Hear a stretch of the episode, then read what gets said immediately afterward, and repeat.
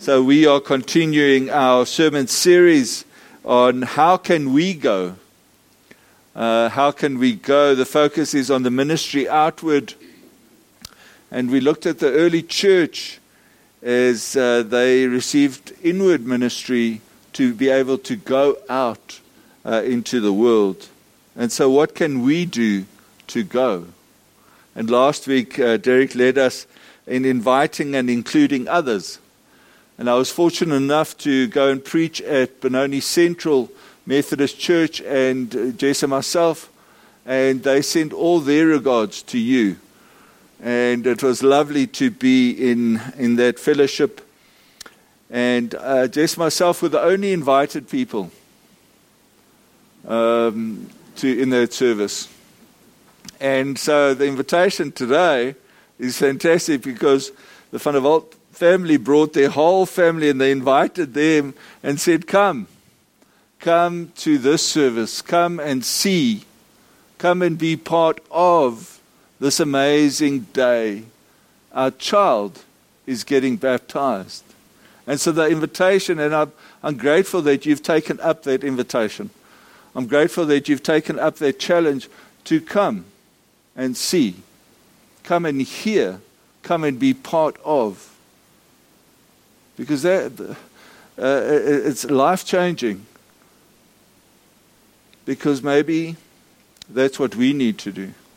And when we invite people, all that people could say is yes or no. you don't have to evangelize to them. All they can say is yes or no. And so we continue with this series where this, this week, and we are looking at providing fellowship for others. And I'd like to read to you just one scripture. And it's taken from Hebrews, Hebrews 13, just these two verses. And it says, Keep on loving one another as brothers and sisters. Do not forget to show hospitality to strangers, for by so doing, some people have shown hospitality to angels without knowing it. Can I read it again? It says, Keep on loving one another as brothers and sisters. Do not forget to show hospitality to strangers, for by so doing, some people have shown hospitality to angels without knowing it. And these are the word of God, and we thank God for his word today. So I'd like to tell you a story. The church was full with nearly every seat in the pews. And uh, every seat in the pews uh, taken, and uh, when a homeless man wandered into the church. See, this church was an active church, a busy church a church that looked after a lot of people and did a lot of mission. Maybe like our church. Maybe like collecting food and collecting clothing and uh, handing out these clothing and handing out the food to different organizations and, and getting people to come in. And this church, every Sunday after, after, after their church service, would make a big pot of soup Okay, and this big pot of soup they take into the park, and there they would hand it out with some bread, not pudding, just just uh, bread and, and soup, but they'd give it to, to the people. And there was one man who received this. And every week they invited the people to come to the church service the next Sunday. But in the back of their minds, they thought, Sure, I wonder how we would react when those people do come into our church. And this one Sunday, church service had started, and the people were already singing when a man walked in. He was a man off the street. His clothes were all torn. He hadn't bathed in a week or two, so he had a bit of an odor. And he walked down an aisle like this. And he walked down, and there was not a seat available. And so he walked and he walked, and he said, he said to himself, Okay, well, I'm going to sit right in front. And so what he did was he sat right in front, maybe right here. And everybody looked at this man. This man looked different to them.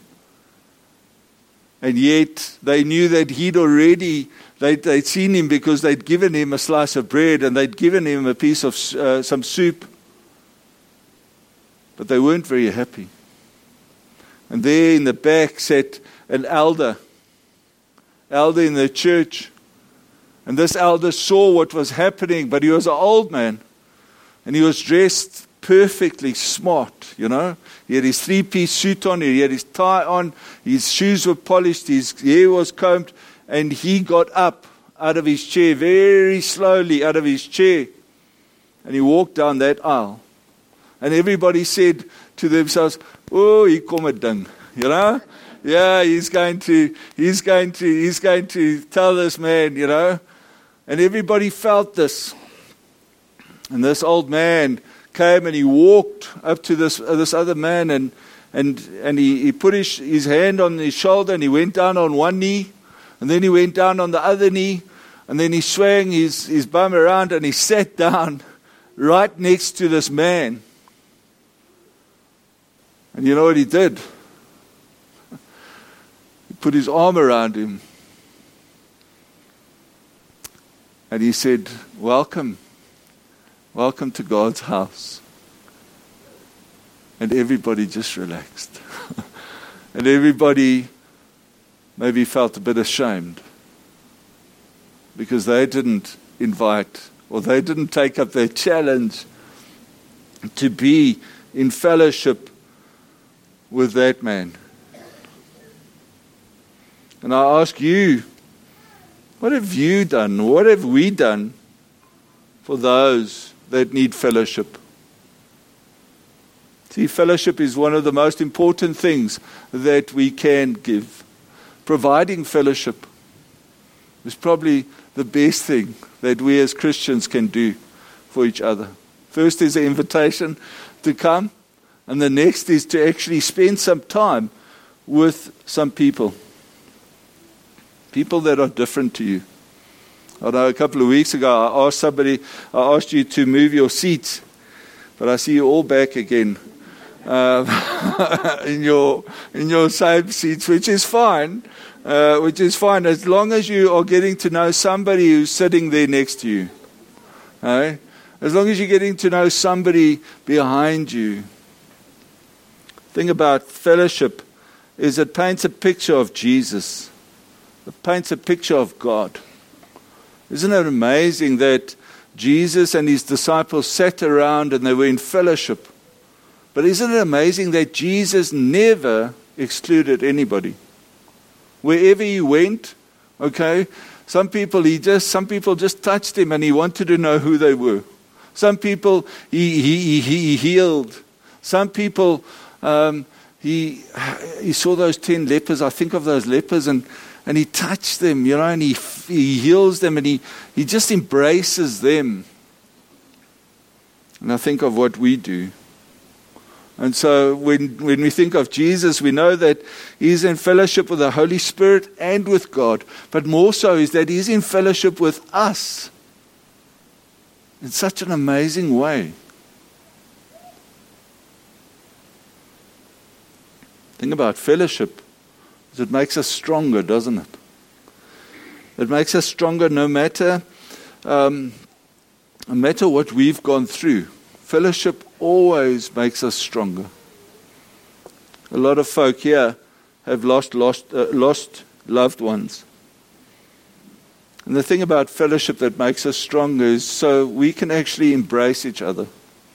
Whenever I do a funeral, I always say, Here, hush, and hug. Okay, those, thing, those three things are very important. Hear what the people are saying.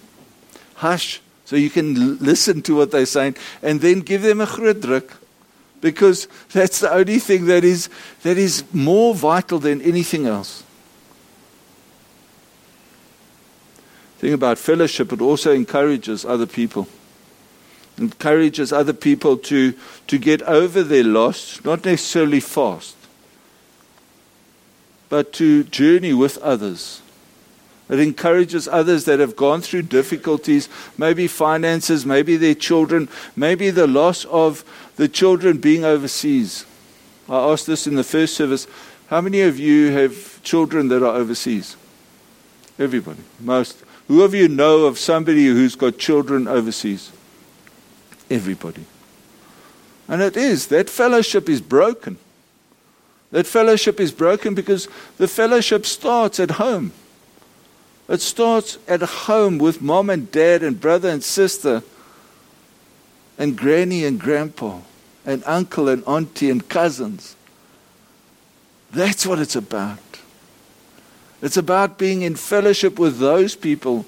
And now we have to look, now we have to take our phone and speak to them via Zoom or WhatsApp or whatever. It's not the same. But when you see somebody, you can look, at, look into their eyes. You can see, I, I know, you can see what is going on in their life just by looking in their eyes, just by embracing them, just by, just by saying a kind word to them. Fellowship reminds us that we're not alone, that we don't have to journey alone, but that Jesus is always with us and that there is somebody that can walk with you, that can just walk a, a road, even in the toughest of tough times. That Jesus is always there. 1 Corinthians 12:21 says this the eye can uh, the eye can never say to the hand I don't need you the head can't say to the feet I don't need you. Because we need each other. We need each other to see. We need each other just to, to give us a push. We need each other just to pull us back sometimes. We need each other just to say, Come, let's go for coffee. How are you? And the last is fellowship leads us to grow. Because we all have a story to tell, each and every one of us. Each have a story about what God has done in our life and how that can influence others is amazing.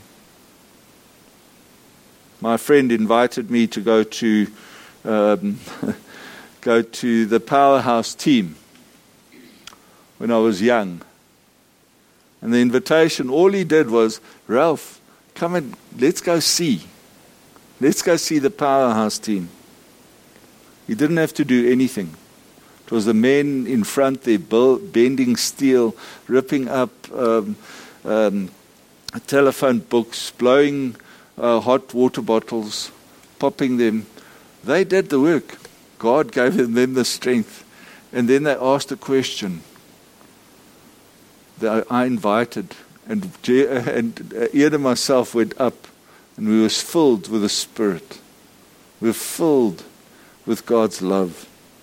But it was that fellowship that I felt immediately of God's presence in my life. This family that are here, thank you for coming.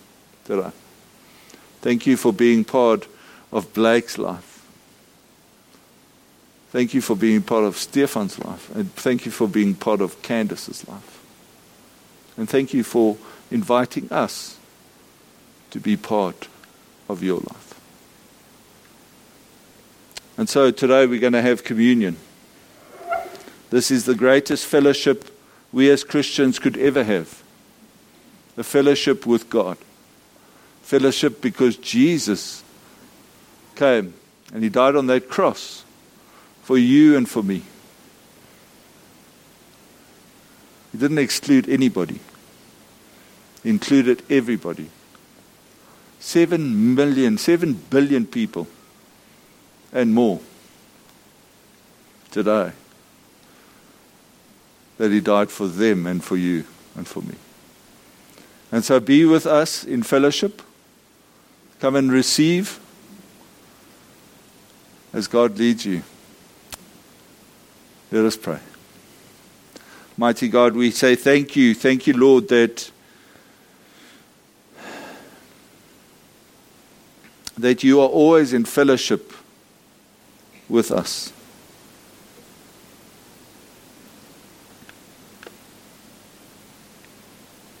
That you always see, that you always hear,